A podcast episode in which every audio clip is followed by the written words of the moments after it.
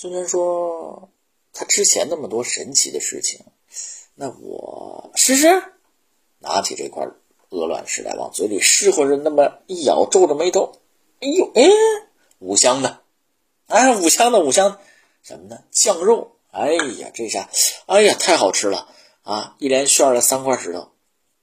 哎呀，炫的直噎到。哎呀，这个葛仙师太干了，有没有点喝的呢？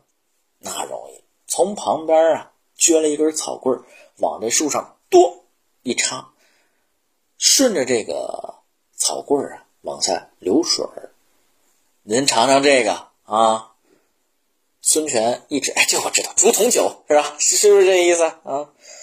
哎，嘴往上一凑一喝，哎呀，琼浆玉液一般，吃喝挺满足。哎呀，这个野炊做的不错啊，可惜了我那船了，但是这个。呃，能够吃到这些是吧，也挺好，哎，不枉此行啊。又吃吃喝喝一通，孙权心里就跟之前的想法不一样，他考虑事情更多的是从战斗这个角度考虑。哎，你琢磨，咱就不说葛玄还没表现出来的手段，就说已经表现出来的这些手段，那就非常厉害了呀，是吧？军粮是吧？照明，呃，补给。你这玩意儿，我以后出去打仗，我漫山遍野都是石头树的，我都不用补给线，谁还能截我的粮道呢？啊，那我不是太厉害了吗？他是这么个想法，于是又跟葛玄说了：“葛仙师啊，这个之前呢，我提过让您入宫效力，是吧？这个不知道你意下如何啊？我们可真的是求贤若渴呀。”葛玄还是那句话。不去是吧？挺痛快拒绝的。孙权有点不高兴。行吧，那还是那句话，在宫里多住两天。葛玄说行，又在宫里住下来。这一趟就相当于给他软禁下来了。又过了几天，打算把他叫过来。这次就容不得你不走了。你是什么这仙术那仙术，那我还是人间的帝王呢，对不对？派出人去给我请葛仙师。一队侍卫来到了葛玄居住的这个地方，一看，说是门口这个侍卫，你给通报通报吧。啊，有人看着他吗？一通报说葛仙师睡着呢。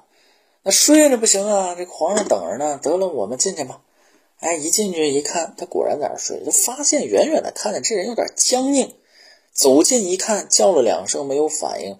再一看，发现身上有点不对，哪儿不对呢？我一说你就明白，马赛克见过吧？一身的马赛克。呵，这个人有点模糊啊。葛仙师，葛仙师没有反应。那不行，那皇上那边等着呢，怎么办呢？咱们抬上车，拉到皇宫再说吧。两个人，一个人抬肩膀，一个人抬腿，就发现这人啊，跟一节木桩子似的。但是呢，倒是不重啊，飘轻。抬着往过走，走两步，抬肩膀，这哥们儿就突然发现手里一轻，手里就剩俩膀子，这人啪就摔地下摔碎了，碎了一地的乐高积木啊。你琢磨，马赛克碎了，那可不是积木块啊！这人吓坏了，哎呀，了不得啦！葛仙师，葛仙，葛仙师碎啦，是吧？急了，赶紧回去回报孙权。孙权一听说，不对。他那么厉害啊，掉水里都淹不死，他能摔碎了一地马赛克啊，一地的积木，肯定跑了，回家找去。派出一队兵士去把葛玄家就围了。可是远远的快到跟前的时候，就发现啊，他这宅子里边冒红光。哎呀，这些人这些天也没有少听葛玄的传说，有点害怕，不敢向前。到最后。还是想着皇帝的命令啊，给自己鼓了鼓劲儿，说不行，那就冲吧。正准备冲的时候，这个宅子里伴随着红光起来一道黑影，这个黑影啊，转眼之间就变成金黄色的，发着金光。仔细一看，原来是一条巨龙。巨龙的脖颈子上呢，站着一个人，不用问啊，葛玄呗。葛玄扭头还跟大家说呢：“哎呀，我这个上天宫去，玉帝叫我去喝酒呢。”呃，你们先回去吧，告诉这个皇上，我过些天就回来了。毕竟我还得给这个小槐树精送奶瓶呢。